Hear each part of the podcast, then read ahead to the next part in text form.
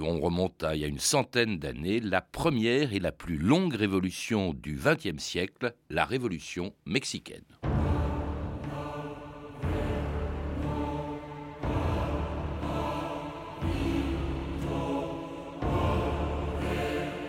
La révolution mexicaine a fait irruption dans l'histoire comme une véritable révolution de notre être.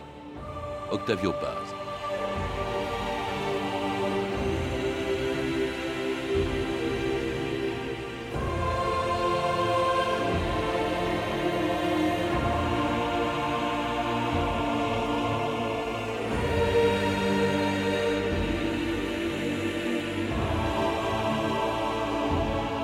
2000 ans d'histoire.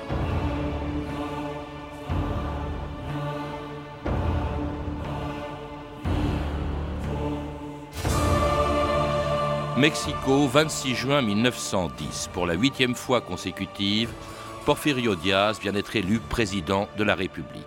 À 80 ans, le vieux dictateur savoure son succès. Depuis 34 ans qu'il le gouverne, il sait que le Mexique lui doit la paix à l'intérieur et à l'extérieur et un spectaculaire essor économique. Mais il ignore la misère de l'immense majorité des Mexicains. Ces 11 millions de paysans endettés jusqu'au cou et qui travaillent comme des bêtes de somme dans d'immenses haciendas dont il ne voit jamais les propriétaires. Cela, Diaz ne veut pas le savoir. Dans son palais de Mexico, occupé par l'anniversaire de la Révolution qui, cent ans plus tôt, avait libéré le Mexique de la colonisation espagnole, il ne voit pas venir une autre révolution qui, quelques semaines plus tard, allait le chasser du pouvoir. Ils nous ont volé nos terres. Qui est-ce qui a volé vos terres? La grosse propriété. C'est plus grand qu'un royaume. Ils ont pris nos verts pâturages. Ils ne nous ont laissé que les collines arides. Le maïs ne peut plus y pousser. C'est vrai. Ils l'ont entouré de barbelés. Nos troupeaux ont faim. Pouvez-vous prouver que ce champ est à vous? Ces terres appartiennent à notre village depuis toujours. Il faut être patient. Si vous permettez, mon président, nous faisons nos tortillas en maïs, non en patience. La patience ne peut rien contre des barbelés gardés. Comment t'appelles-tu? Zapata, Que dis-tu? Emiliano, Zapata.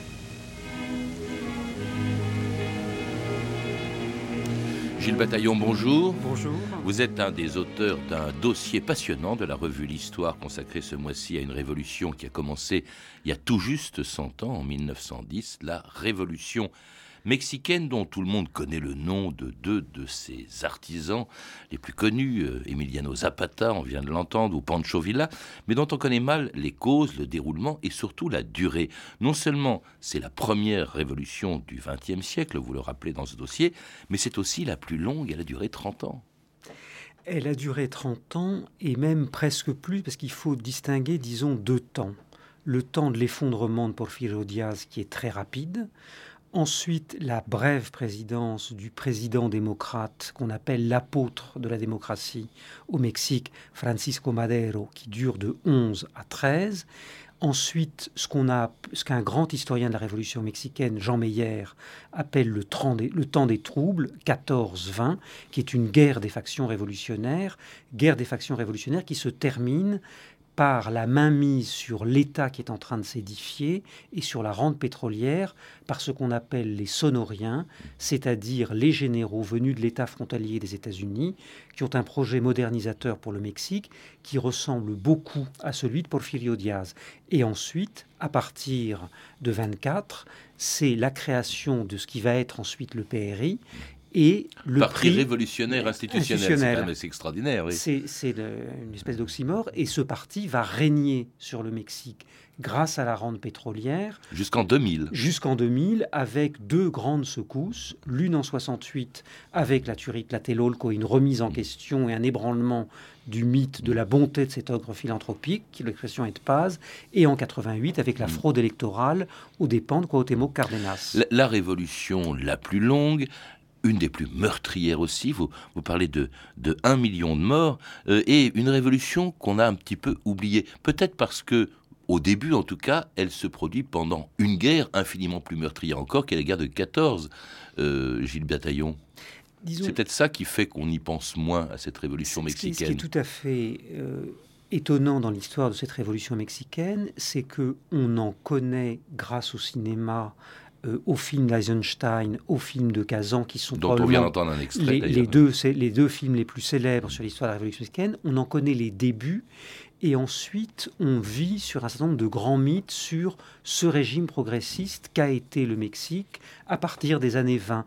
Mais euh, il y a une histoire très riche de la Révolution mexicaine qui s'est développée après les années 60, avec un travail des historiens mexicains tout à fait considérable et de leurs collègues américains.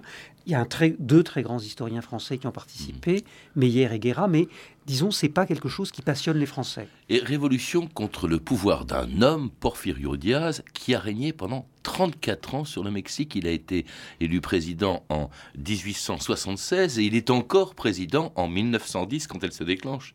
Il vient même d'être réélu. Porfirio Diaz est un général qui s'est, couvert de gloire dans la lutte contre les Français. Il est un des généraux de l'indépendance. Pendant la guerre du Mexique. Pendant la guerre du Mexique contre l'intervention française. Et il va ensuite créer un système de clientèle autour du Parti libéral et ce d'autant plus facilement qu'il y a l'idée que si le, Mexique peut pas être, que la démocratie effective n'est pas faite pour les Mexicains, qu'il y a un peuple barbare et ignare et qui convient un petit nombre de gouverner et qu'il faut avoir une main de fer. Et Porfirio Diaz est cet homme qui a une, une main de fer. Et son règne va être ébranlé par le fait qu'il est un homme vieillissant et que les gens voient beaucoup plus de problèmes au fait qu'il se succède une fois de plus à lui-même. C'est pas une solution disent-ils. Et il y a un mécontentement social extrêmement grave. Et ces deux choses vont faire que le cri de Madero, suffrage effectif, non-réélection, va être entendu On par y tous les reviendra Mexicains. en parlant de Madero, justement, qui est moins connu. Mais vous, vous parlez d'un mécontentement social, il vient surtout de la paysannerie. Parce que si le, le Mexique a- est entré dans l'ère industrielle, euh, c'est surtout, ça n'a pas profité à, à grand monde. L'immense majorité de la population, ce sont ces péonnais, ce sont ces paysans qui vivent vraiment comme des serfs. Et c'est de cette paysannerie que viendra la révolution, Gilles Bataillon. C'est compliqué parce que c'est pas simplement une paysannerie qui vit comme des serfs. Toute l'armée de Bilia est composée de mineurs et de ranchers, ce qu'on appelle au Mexique les rancheros, qui sont des petits propriétaires du Nord qui sont en but avec des gens qui veulent étendre leur grand domaine. Mais c'est des zones qui ont été peuplées d'Indiens nomades, qui ont été ouvertes à la colonisation. Et il y a une agriculture moderne qui est en train de se développer. Et il y a des luttes d'influence entre des petits propriétaires et des très grands propriétaires. Et il y a une mosaïque sociale extrêmement complexe avec une classe ouvrière naissante. Et en tout cas, une situation contre laquelle se révoltent les deux figures les plus célèbres de la révolution mexicaine, Emiliano Zapata, et puis un bandit de grand chemin qui fut avec Zapata un des principaux artisans de la chute de Porfirio Diaz. Il est redoutable. Il ne recule devant rien. Pancho Villa sort en rampant de son repère, vous tire dans le dos, vous dépouille et se volatilise. C'est un véritable fléau pour le Mexique. Vous avez raté un grand moment dans la vie de notre village. Hmm? Pancho Villa est venu aujourd'hui. Nous connaissons bien mal. Quand on en parle aux États-Unis, on dit que c'est un bandit. Non, non. Non, Pancho Villa n'est pas un bandit. Ah non? Non. Non, non, non. Il ne se bat que pour la révolution. Et pourquoi votre héros ne vient-il pas à votre secours? Je vais vous le dire. Parce qu'il est en train de piller d'autres pauvres péonesses comme vous. Qu'est-ce qu'il y a? Qu'est-ce qui se passe? Qu'est-ce que vous faites?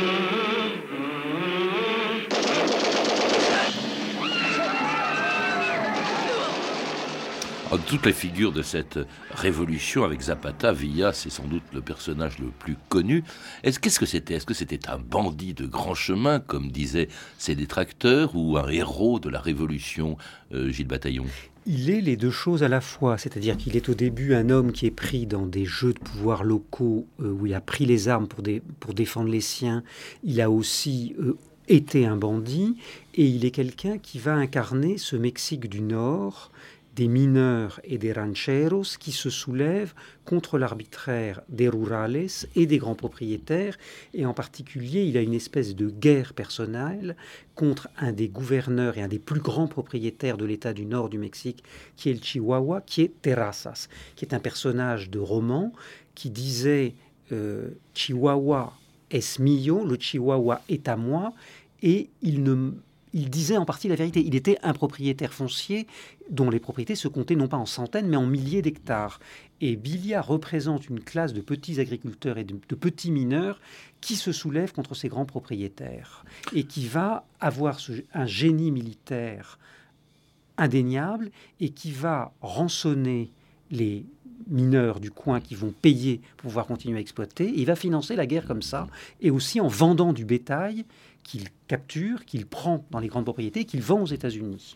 Une espèce de Robin des Bois, un petit peu comme, alors il est, différent quand même, comme euh, Zapata. Hein. Zapata, autre figure mythique de cette révolution mexicaine, lui c'était dans le sud hein, qu'il s'est Zapata est un petit propriétaire métis du sud et qui est un espèce de coq de village, d'un village du Morelos, qui est choisi comme un espèce de porte-parole par des paysans, pour une part indien, pour une part métisse, qui lutte contre la spoliation de terres communales par les haciendas. On, on les a dépossédés d'une partie de leurs terres et ils veulent rentrer dans leurs droits. Alors les deux figures les plus célèbres d'une révolution, déclenchée par un autre homme beaucoup moins connu, en tout cas aujourd'hui, un peu oublié, c'est lui qui en 1910 avait lancé un appel au soulèvement des Mexicains contre Diaz, euh, qui venait d'être élu pour la huitième fois, c'est Madero. Alors Madero est un intellectuel et quelqu'un qui vient du parti des, franges libérales de la société mexicaine et il est, il est l'auteur d'un livre qui va le rendre immensément célèbre, La succession présidentielle. Et il, il était candidat contre Diaz. Il était candidat contre Diaz. Il a été enfermé par Diaz. Il a été emprisonné par Diaz et il va être libéré et il appelle à la révolte contre Diaz. Et il est un quelqu'un qui est partisan de la tolérance au Mexique. À la différence des libéraux, il pense qu'il faut respecter le suffrage, même si les catholiques l'emportent, parce que les catholiques, qui sont, qui sont les conservateurs, joueront le jeu de la démocratie, dit-il. Appel à la révolte, donc le 20 novembre 1810, appel par Madero à la révolte, qui est suivi par Villa, par Zapata, par d'autres mécontents, euh, qui, se, qui se soulèvent donc contre Diaz. Diaz qui va finir par tomber après de, de multiples batailles, qui démissionne le 25 mai 1911. Madero est donc élu le 6 novembre, mais ce n'est pas la fin de la révolution, car si les révolutionnaires étaient d'accord pour renverser Diaz, ils ne le sont plus sur la politique de Madero, qui ne veut pas, lui, d'une révolution radicale, contrairement à Zapata, qui, lui, veut une réforme agraire. Mon cher général Zapata, je vous remercie en mon nom et aussi au nom de cette région pour votre dévouement à la révolution. Maintenant, nous pouvons travailler en paix, mon général. Je vais vous défendre, croyez-moi, monsieur Madero. Nous sommes tous considérés à travers le pays entier comme les bandits du Sud. Mais nous ne sommes pas des bandits. Et nous avons une loi. Vous, professeur Montano, lisez la plus importante déclaration du projet. Le Conseil révolutionnaire de l'État de Morelos manifeste à la nation, désormais et en toute équité, la terre, la forêt et l'eau, usurpées actuellement par les gros propriétaires, villes parasites et exploiteurs qui ne connaissent que tyrannie et injustice. La terre doit nous revenir. Et voici ce qui est le plus important dans notre plan d'Ayala. C'est que nous avons juré qu'il était loi. Une loi à jamais. Ou elle nous vaincront. Ou nous mourrons.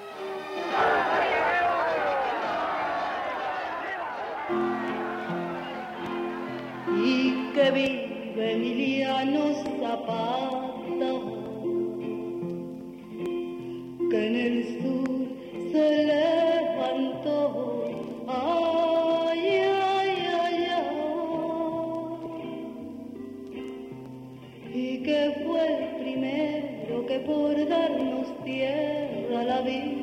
कर दी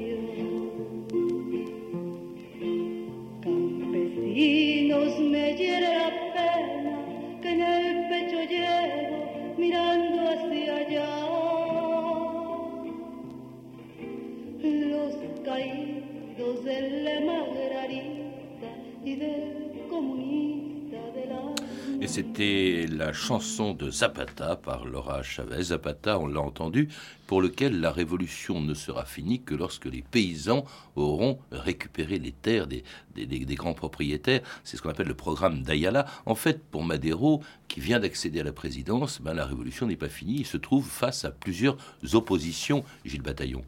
Il se trouve à différentes oppositions. Il se trouve à l'opposition de Villa et d'Orozco au nord, de gens qui sont en lutte avec des grands propriétaires terriens, et dans un contexte où il y a une paysannerie extrêmement mobile et euh, relativement modernisantes et qui vivent, qui sont des petits fermiers, qui vivent en, étant intégrés au circuit économique.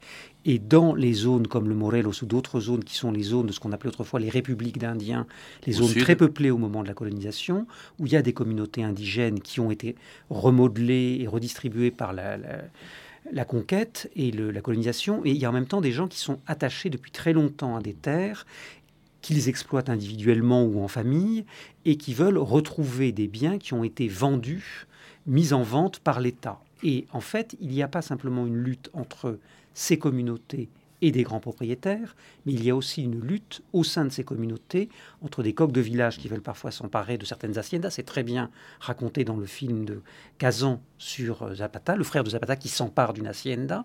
Et il y a aussi des luttes entre des communautés qui revendiquent des terres qu'ils estiment tous être les leurs.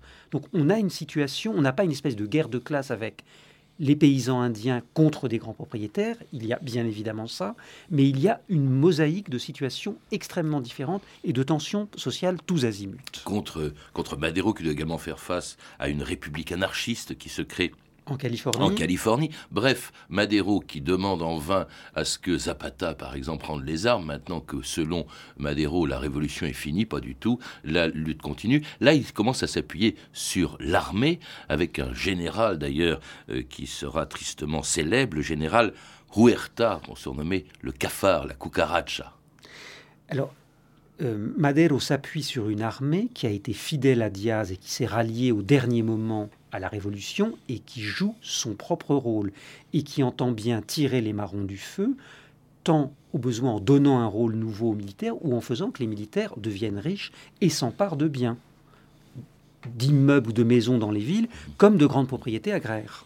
Alors ce général euh, Huerta va battre Roscoe dans le nord, il rétablit l'ordre, il fait même enfermer euh, Pancho Villa euh, dans une prison militaire avant de se retourner contre le président Madero qu'il fait fusiller en février 1913. Et donc, au courant de ce qui vient de se passer à Mexico? Non, quoi? Le président Madero. Ils l'ont supprimé. Il est mort? Il a été fusillé. Et le plus beau sur l'ordre d'un de ses généraux, un nommé Huerta. Et tu sais qui est le nouveau président du Mexique? C'est également le général Huerta. Et que devient Villa? Est-ce qu'on t'a parlé de Pancho Villa? Oui, oui. Il a réussi à s'évader de la prison de Mexico. Huerta a lancé pratiquement toute son armée à ses trousses. Messieurs, considérant les tragiques événements actuels qui, qui nous accablent, je suis dans la pénible obligation, j'ai même le devoir, d'assumer la responsabilité du pouvoir pour restaurer la paix dans notre infortunée patrie. Vive le général Victoria Vive Vive le nouveau président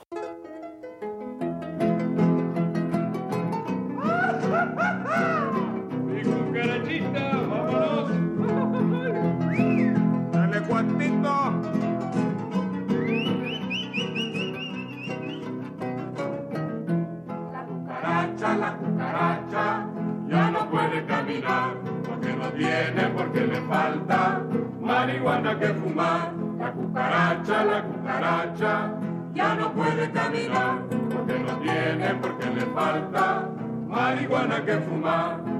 Ya se van los carrancistas, ya se van para Perote y no pueden caminar por causa de sus bigotes. Ya se van los carrancistas, ya se van para Perote pueden caminar por causa de sus bigotes. La cucaracha, la cucaracha. La cucaracha, la cucaracha ne peut plus marcher parce qu'elle n'a pas, parce qu'il lui manque de la marijuana à fumer. Alors cette chanson, euh, Gilles Bataillon, comme beaucoup de gens, je suppose, je pensais que c'était une chanson traditionnelle, folklorique euh, du Mexique. C'est une chanson mexicaine, mais une chanson de la révolution de 1910. La cucaracha, en fait, c'est le surnom qu'on donnait à Huerta, hein, qui s'appelait le cafard, et d'ailleurs qui était addict à la marijuana, d'où ce que je viens de lire. Tout à fait. Et disons, tous les corridos vont être des chansons de gestes qui existent avant la Révolution, qui vont continuer pendant la Révolution et après, où on chante les histoires de personnages importants qui vont des bandits d'honneur à un général révolutionnaire et on fait des sérénates avec ces corridos. Et cette tradition, il y en a un très célèbre aussi qui s'appelle Gabino Barrera, con más de mil hombres se levantó por la sierra, igual que Zapata, où on chante, c'est Gabino Barrera, avec plus de mille hommes s'élevant, c'est soulevé comme... Et donc on chante les hauts faits des révolutionnaires, on en ridiculise certains comme Huerta et on en glorifie d'autres. Alors ce Huerta, c'est justement celui qui succède à Madero après l'avoir fait euh, assassiner. C'était un, un, nationaliste convaincu, euh, très admirateur de, l'Allemagne, admirateur de l'Italie, euh, admirateur du Japon, détestant les États-Unis. C'est peut-être pour ça d'ailleurs que les États-Unis se méfient de lui, refusent de reconnaître le régime, sa, présidence. Et alors il fait preuve d'une extrême violence contre les troupes de Villa qui se dressent contre lui, contre Zapata. Cette révolution qui se poursuit à partir de 1913, euh, cette révolution est extrêmement violente des deux côtés d'ailleurs. Gilles Bataillon. Il y a une tradition de violence politique au Mexique. C'est un pays où il y a l'idée que on utilise la violence et que après une démonstration de force, on réduit l'adversaire à merci et qu'on négocie avec lui. Mais disons, c'est quelque chose qui existe depuis l'époque de la colonie, c'est quelque chose qui a existé sous l'époque de Porfirio Diaz, et ce qui est très difficile à comprendre parfois pour les Français ou les historiens de la période aujourd'hui, c'est comment cette violence est légitime pour tout le monde et qu'elle n'empêche pas les négociations. Mmh. Et euh, il y a l'idée, toute une série de cruautés qui sont faites par les armées, des deux, les armées révolutionnaires rivales ou l'armée constitutionnaliste, l'armée fédérale, c'est une façon de marquer son territoire, de marquer son pouvoir et de, de terroriser les gens. C'est l'image de Machiavel dans Le Prince qui dit des exemples terrifiants. Mmh. C'était le cas, par exemple, de l'adjoint de Villa, qui, pour économiser les munitions, faisait fusiller euh, ses adversaires par groupe de trois avec une seule balle. C'était les populations, d'ailleurs, ont extrêmement souffert. Quand je disais que cette révolution était violente, vous parlez de 1 million de morts. Il y a un million de morts sur 14 millions d'habitants au Mexique à peu près.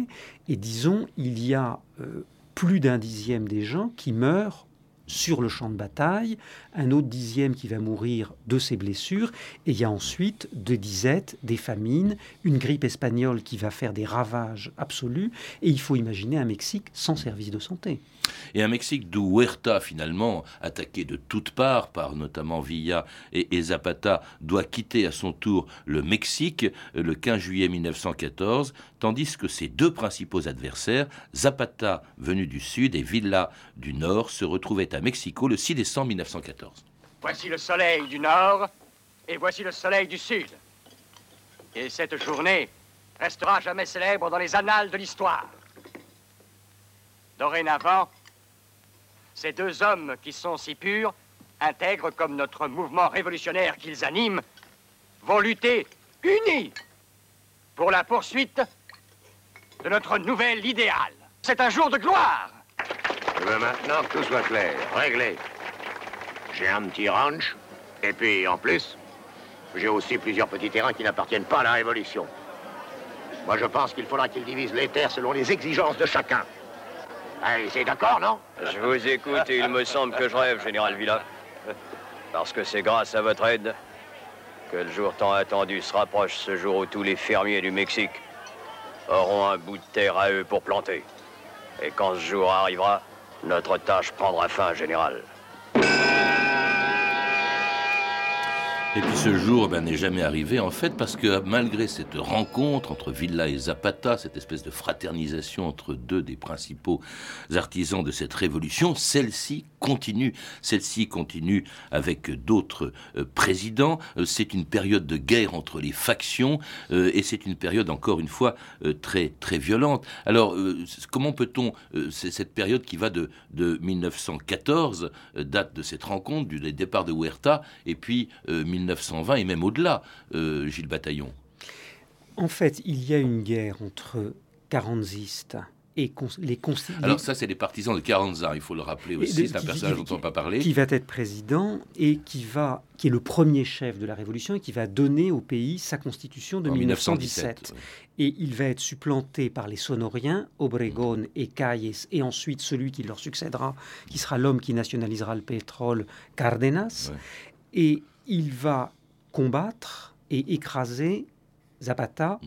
Ebilia et commencer une redistribution agraire. Mmh. Et surtout, la force de quelqu'un comme Obregón va être après lui de réussir à mobiliser à son profit les ouvriers qui vont créer les fameux bataillons rouges et qui vont lui donner des troupes qu'il va mmh. opposer aux paysans de Villa et de Zapata et auquel il va reconnaître des droits. C'est-à-dire qu'il y a un syndicat qui commence à avoir des droits. Alors c'est bon, c'est extrêmement complexe hein, ce qui se passe. Je parlais de violence. Carranza, justement, est assassiné en 1920, comme le sera son successeur, justement, euh, Alvaro Obregón. Euh, Zapata euh, sera lui-même assassiné en 1919. Villa quelques années plus tard, quatre ans plus tard, en, 1923. Et puis alors, le, Mexique euh, continue, la, violence continue avec un président que vous venez de citer, qui s'appelait Calles, qui lui veut supprimer, interdire le culte, fermer les églises. Ça va être euh, le soulèvement de ce qu'on appelle les cristeros, qui sont contre ces mesures-là, et qui va être extrêmement euh, violent également. Et puis, c'est avec Carranza, finalement, dites-vous, que cette révolution s'arrête. Elle s'arrête aussi peut-être parce que le Mexique, d'abord, on a assez de ces querelles permanentes entre les factions et entre ceux qui les dirigent, peut-être aussi parce qu'à partir des années 30, il commence à bénéficier d'une manne importante, c'est la manne pétrolière. Le Mexique, à cette époque-là, euh, produit 25% du pétrole mondial. Disons, c'est Obregón qui va réussir à commencer à reconstruire un État. Il a un ministre extrêmement célèbre qui est l'écrivain José Vasconcelos qui va lancer ce qu'on appelle le secrétariat à l'éducation publique, un ministre de euh, l'instruction publique.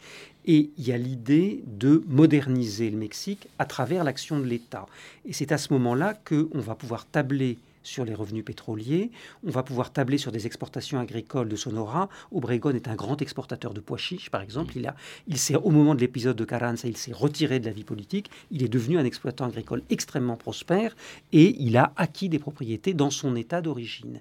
Et donc, il y a une espèce de volonté de moderniser le Mexique. C'est plus paix, ordre et progrès de Porfirio Diaz, c'est ce qu'on va appeler le développement stabilisateur. Hmm. Et disons, il y a une croissance économique du Mexique grâce au pétrole. Il y a une industrie qui va être relancée par la Deuxième Guerre mondiale, puisqu'on va participer, les Mexicains vont participer à l'effort de guerre aux États-Unis. Il y a une urbanisation qui va se développer, et tout ça se fait sous la houlette du Parti national révolutionnaire, qui devient bientôt le PRI.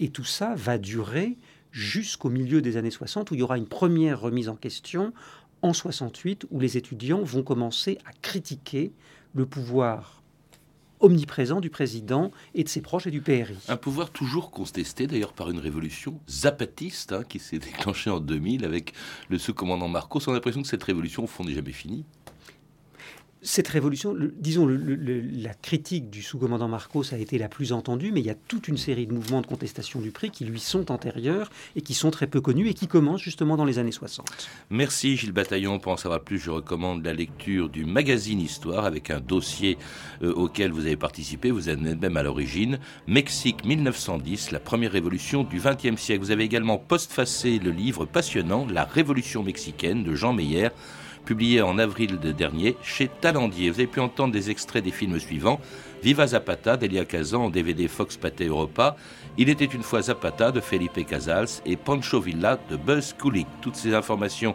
sont disponibles par téléphone au 32 30, 34 centimes la minute ou sur le site franceinter.com. C'était 2000 ans d'histoire, la technique Patrick Henry, Sophie Moreno, documentation Camille Pouc-Jalaguier, Frédéric Martin, Franck Olivard et Virginie Le Duo, une émission de Patrice Gélinet réalisée par Fabrice Lègle.